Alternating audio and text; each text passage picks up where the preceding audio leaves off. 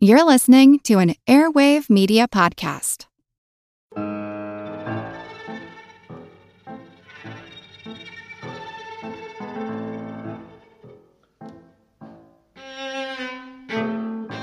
When I die, we're not having a funeral. That's not to say that my body won't be properly disposed of. Obviously, it will be, otherwise, my cats will eat me. What I'm staunchly against are the depressing affairs full of silent discomfort, and worst of all, the viewing. Thankfully, there is a literal world of funeral and mourning practices to choose from. Everything from the Irish wake to Tibetan sky burial. My name's Moxie, and this is your Brain on Facts. Look, Bumble knows you're exhausted by dating. All the must not take yourself too seriously and 6 1 since that matters. And what do I even say other than hey? well, that's why they're introducing an all new Bumble with exciting features to make compatibility easier, starting the chat better, and dating safer. They've changed, so you don't have to. Download the new Bumble now. Before you brace yourself for another serious episode, don't worry. Talking about death doesn't have to be depressing. Death is a part of life, and I feel we should be able to talk about death as easily as we talk about birth. They're fundamentally the same a momentous life event that your family deals with more than you do, and tends to be more than a little messy. There are as many ways to celebrate a person's life as there are kinds of people in the world. So, in the spirit of celebration, let's begin with something close to home the New Orleans Jazz Funeral. Along with Mardi Gras beads and a bowl of gumbo, the boisterous, jazz filled funeral procession, also known as a second parade, is one of the iconic images of New Orleans, Louisiana. Two centuries ago, in New Orleans and elsewhere, European Americans attended funerals with brass bands playing solemn music on the way to the grave and happier music on the return. With the end of slavery, black funerals began to incorporate brass bands, which took on the new style of jazz as it developed. At the same time, coincidentally, brass bands began to fall out of favor for white funerals. Fusing West African, French, and African American traditions, these funeral processions strike a unique balance between joy and grief as mourners are led by a marching band the band plays dirges at first, but once the body has been buried, they shift to upbeat and joyful music. Another boisterous practice familiar to many Americans is the Irish Wake. This week, I'm joined by Ying and Sarah from the podcast Life in Stories. They explore life, culture, storytelling, folklore, superstition, and the paranormal. Sarah? Irish wakes are an occasion of extreme sadness and also joyous merriment. The name originates because the family stays awake with the deceased at night because they're making sure he or she doesn't wake up. The body is waked in the deceased's home for at least one night.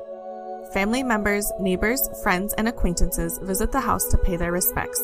Irish wakes are still done to this day, but are uncommon. They are a real celebration of life, one last party to honor the deceased. They were popular for centuries up until the mid 1900s. So, how to prepare for a wake? Open a window immediately after the person dies. This will allow his or her spirit to escape the room. Close the window after two hours to prevent the spirit from returning to the body. Have a group of women bathe the body and dress it in their Sunday best or cover with white linen. If the deceased is a man, his face should be shaved. Lay the body on a table for viewing. This could be in the living room or even the kitchen, as long as it's the best room in the house.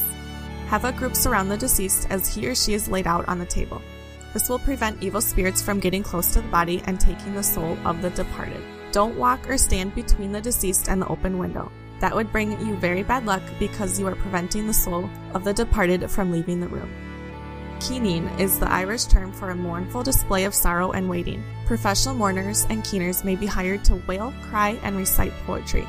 Don't be keening until after you prepare the body, or evil spirits will take the soul of the deceased. Stop all your clocks and cover all your mirrors as a sign of respect for the deceased.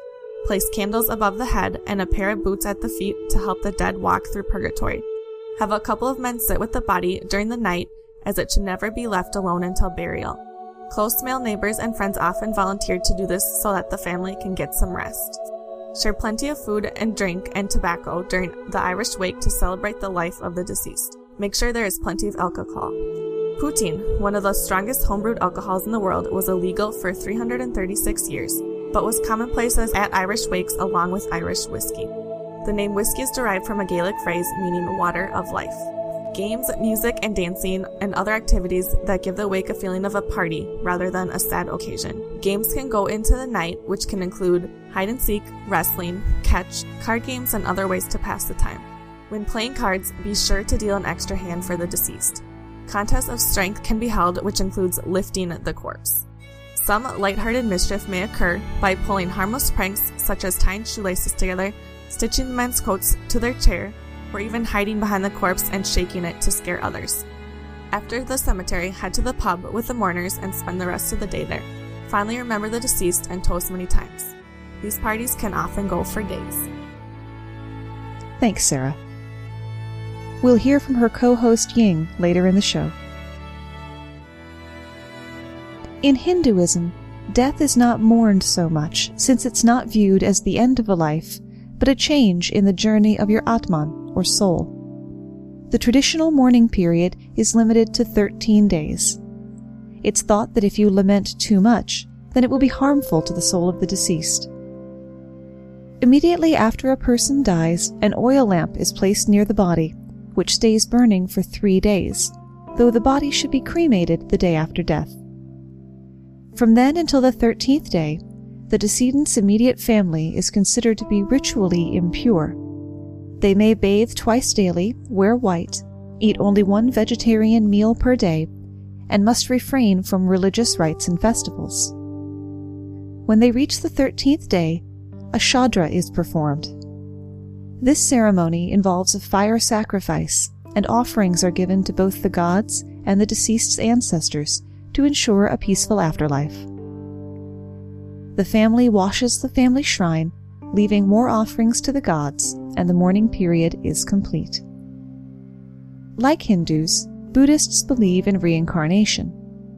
Buddhist tradition involves a funeral with three components sharing, conducting yourself well, and meditating. Similar to Christian funerals, the ceremony takes place at a funeral home and includes a eulogy and prayers. Funerals differ slightly from country to country, but they almost always include an open casket. This is because when someone looks at the body, it serves as a reminder of the impermanence of life, a sort of communal memento mori. Islam also requires a specific period of mourning, though theirs is three days. During that time, the family should avoid wearing decorative jewelry or clothing. Widows should mourn for four lunar months plus ten days, during which time they should not remarry or move to a new home. It's acceptable to show your grief by crying, but wailing or tearing at your hair and clothes is not permitted. Islamic custom also calls for burial to be soon after death, in some places as quickly as within 24 hours. In Iran specifically, the body is prepared for burial by being washed nine times and wrapped in a white shroud. It's considered quite a holy act to help to carry the coffin, so funeral processions often involve huge crowds of people around the coffin itself. During the burial, the body is placed in a grave facing Mecca, the most holy location on earth for Muslims, and is surrounded by weeping mourners reciting prayers from the Quran. The mourning afterward is split into significant days. On the third day, a memorial service is held with huge flower arrangements and rose water sprinkled everywhere. On the seventh day, the grave is visited and food is given to the poor. On the fortieth day, the mourners who have been wearing black may begin wearing their normal clothes again, and a headstone is put on the grave. Speaking of wearing black, while it is the color of mourning in many cultures and countries, it's not universal. Catholics in Brazil may also wear purple, as do people in Thailand. White is a favored color in much of East Asia and for Australian Aborigines, as it symbolizes purity and rebirth. It was also favored for a time in Europe, though it was worn specifically by children and unmarried women. Red is the modern color for mourning in South Africa, as it symbolizes the bloodshed of apartheid. Another of the world's oldest religions is Zoroastrianism, a monotheistic faith that's been continually practiced for 3,500 years. Their funeral rites involve a building with the Game of Thrones sounding name of the Tower of Silence. The Tower of Silence is a large round stone building with no roof. Upon death, a body can be contaminated by demons, but it can be protected and made pure by exposing it to the natural elements the sun, the wind, and carrion birds. Bodies were arranged on the towers in concentric circles, with men placed in the outer circle, women in the middle, and children in the inner circle. Bodies were left until they were reduced to pure white bone, which was then placed in ossuaries near or inside the tower. You wouldn't think of our ailing environment having an impact on funerals, but for Zoroastrians it really does habitat destruction was already doing enough damage to the vulture population when a livestock drug was developed in the early 1990s that proved toxic to vultures who fed on cow carcasses. The drug was banned in 2006, but by then it had decimated 95% of the vulture population in the region. Vultures also play a key role in the sky burial traditions of Tibet and Mongolia. In those cold, rocky mountains, burying bodies in the ground is difficult. When a person dies, their body is wrapped in white cloth, and monks or lamas read scripture aloud so that the soul can be released from purgatory. The home is kept peaceful to ease the soul's ascension to the heavens. When the prayer period is over, the body is taken to the sky burial site high in the mountains to await bearded vultures a special burial master sections the body and lays it out for the vultures, who are called dakinis, or sky dancers. The vultures eat the body and take it into the heavens. If that's a little hard for you to digest, no pun intended, remember that a body buried in the ground gets eaten too, just by things that are much, much smaller. Speaking of small, we have a review that's short in size but long on love from one Joanne Scholes who says, Very well done, incredibly informative. Where do you get your topics? Excellent delivery. Keep it coming, please. Every review is sincerely appreciated, and it will be read on the show, whether you leave it through a podcast app or on our Facebook page.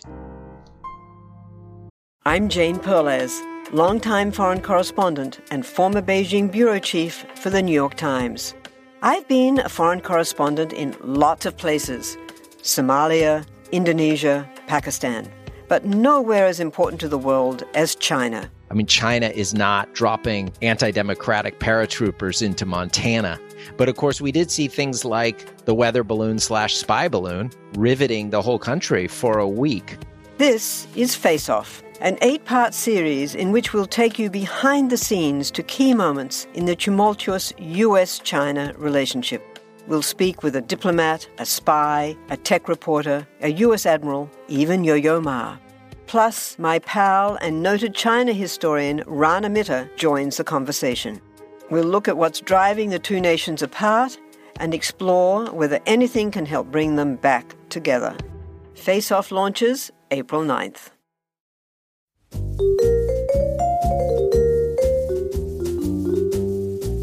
Have you ever wondered what really happened to Amelia Earhart or the lost colony of Roanoke? Do you ever find yourself scouring the internet for vicious Victorians and their murders by gaslight? Or perhaps you're just sick and tired of women being constantly misrepresented or plain lied about throughout history? If so, join me, Katie Charlwood, history harlot and reader of books, on Who Did What Now, the history podcast that's not your history class. Part of the Airwave Media Network. Available on Apple Podcasts, Spotify, or wherever you listen to podcasts. Adios, au revoir, au revoir, my friends. Bye bye.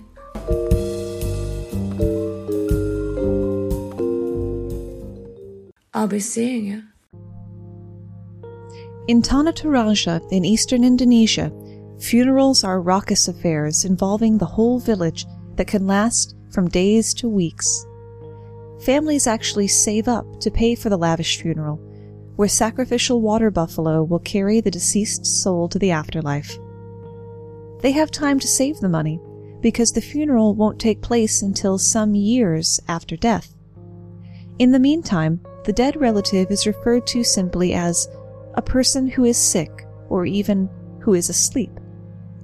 They are laid down in special rooms in the family home where they are symbolically fed, cared for, and remain very much a part of the family's life. The dead remain in the lives of the Malagasy people of Madagascar as well, through their practice of famadihana, or turning of the bones.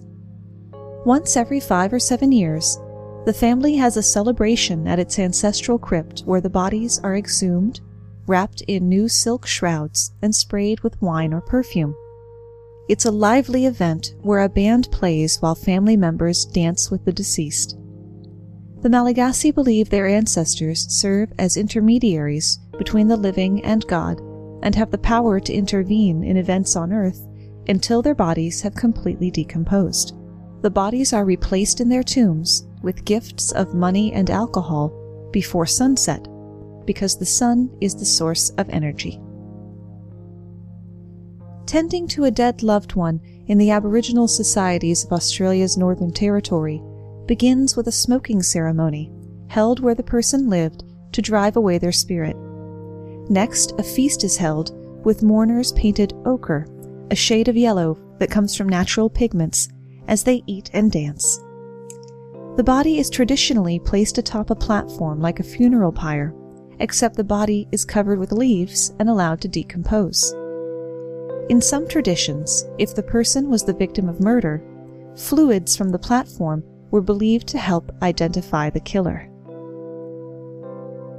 Some cultures believe a physical representation of emotional pain is essential to the grieving process. Some members of the Dani tribe of Papua New Guinea cut off the top of a finger.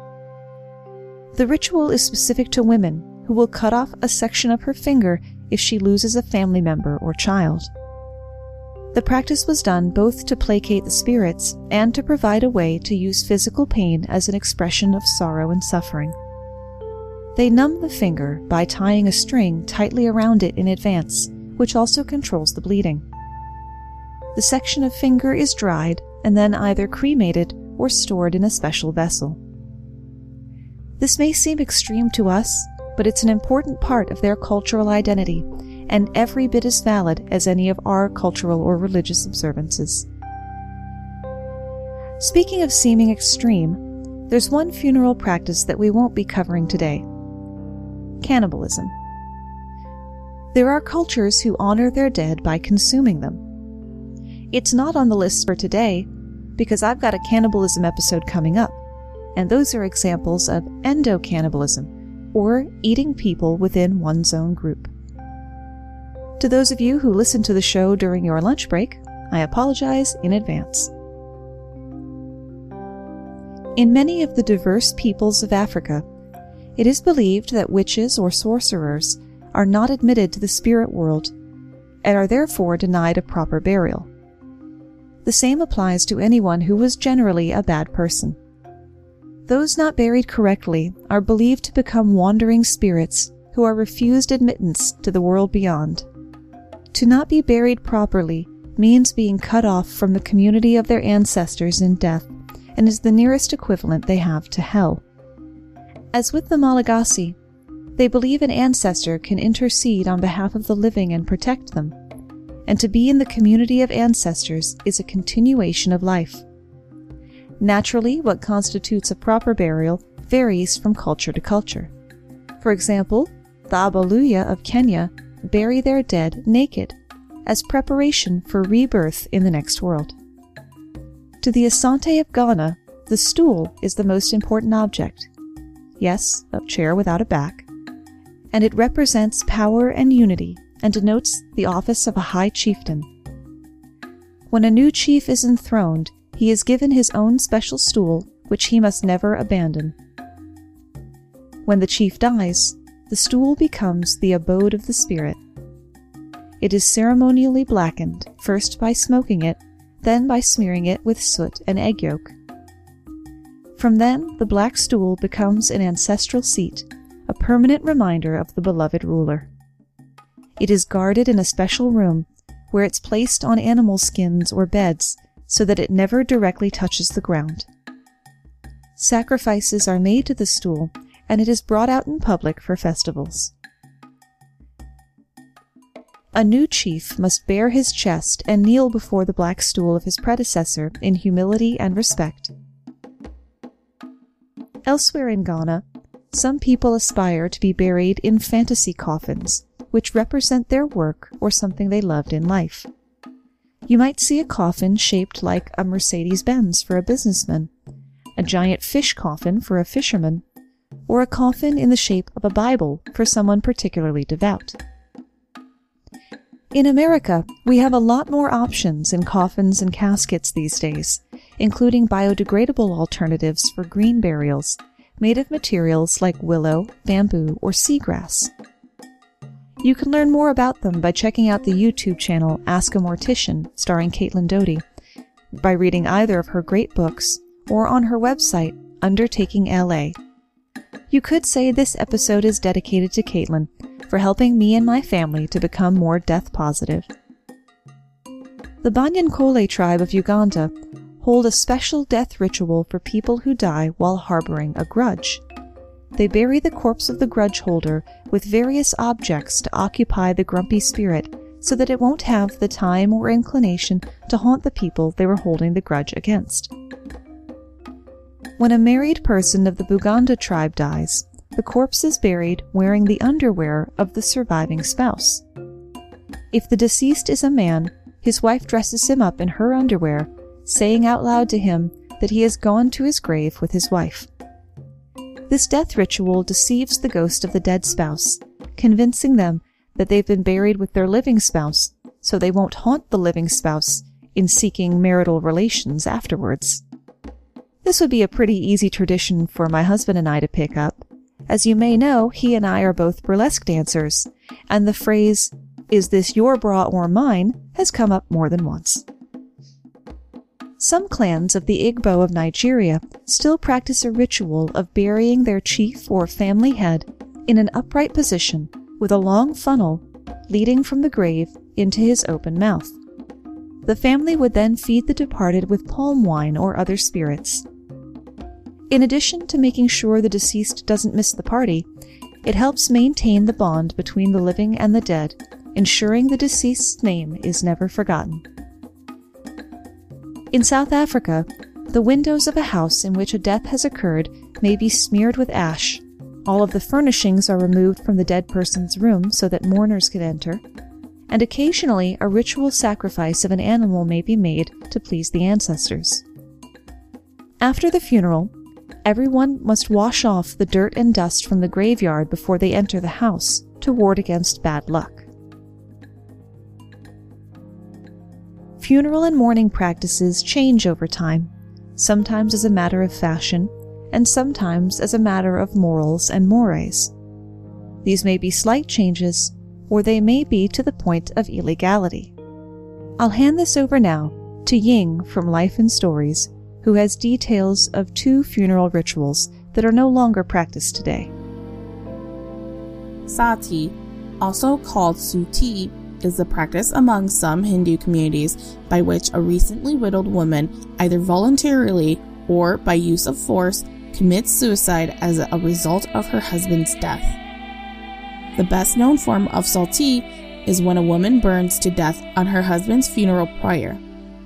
However, other forms of sati exist, including being buried alive with the husband's corpse and drowning. Mention of the practice can be dated back to the 3rd century BC. The meaning of the word Sati is righteous. The first woman known as Sati was the consort of Lord Shiva. she burnt herself in fire as protest against her father, who did not give her consort Shiva the respect she thought he deserved.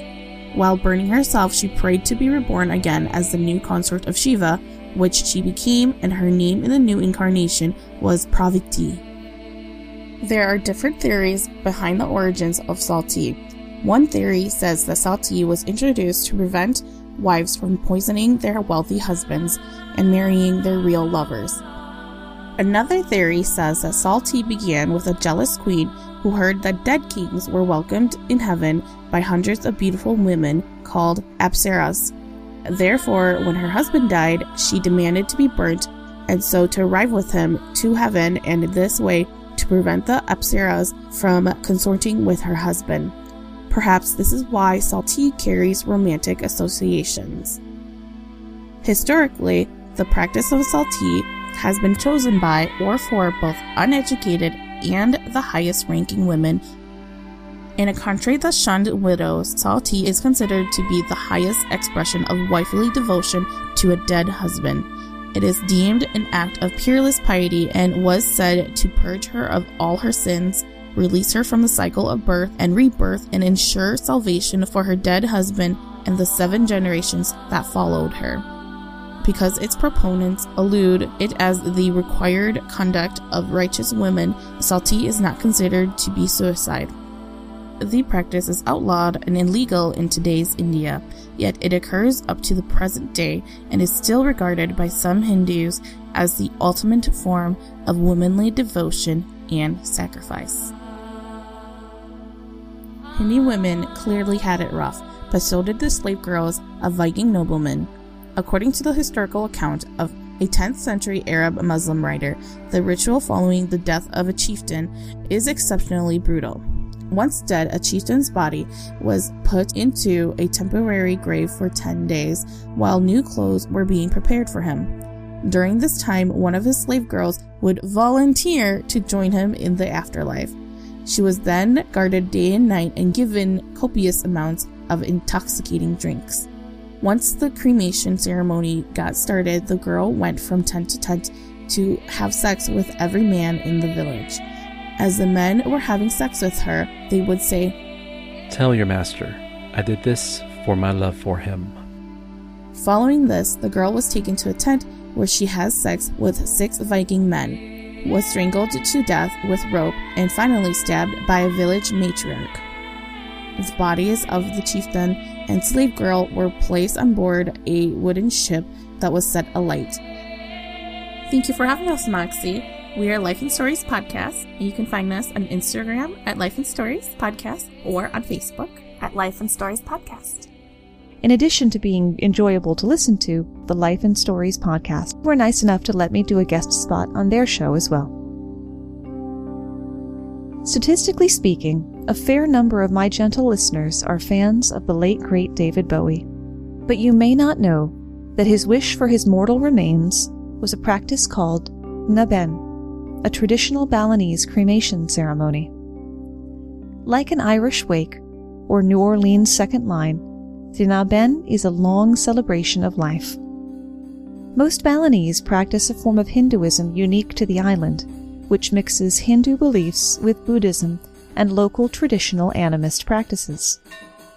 The ritual's name comes from the word Ngabu, which means turn to ash. The family will construct a wada, a tower like structure built of paper mache, wood, and bamboo, and a lembu, a sarcophagus in the shape of an ox. Royals and high caste people have lembu in the shape of other animals, such as lions and dragons. The deceased is placed in the wada and taken to the cremation site in a joyful parade like procession. The body is transferred to the lembu and a priest oversees the burning. Twelve days after the cremation, the ashes are scattered into the sea or a river leading to the sea, in a final act of purification. And that's where we run out of ideas, at least for today. I'll leave you with one culture whose mourning traditions are definitely an inverse of the majority. They mourn birth. The nomadic Bopa and Kalbelia tribes of Rajasthan accompany the bodies of their dead to the cremation pyre with dancing and great revelry, celebrating the soul finally being free from the prison of its body. Conversely, they mourn when a new baby is born, as continued reincarnation is viewed as divine punishment. Did any of the practices we talked about today really catch your ear? Drop us a line at facebook.com slash yourbrainonfacts or twitter.com slash moxielabouche and start a conversation. Thanks for spending part of your day with me.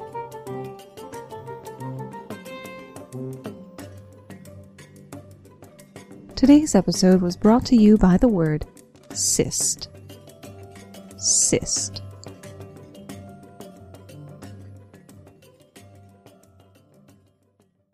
Mysteries at Midnight be your destination for detective whodunits and captivating mystery stories. You'll hear classic stories like Sherlock Holmes, Agatha Christie's Poirot, and short tales from H.G. Wells, Charles Dickens, Edgar Allan Poe, and others. I'm Christopher, and I read these classic stories in the soothing style of a bedtime story, so you can listen to them in bed when you drift off to sleep. Search for Mysteries at Midnight on Apple Podcasts, Spotify, or your favorite podcast app, and follow and subscribe so you don't miss out on new episodes.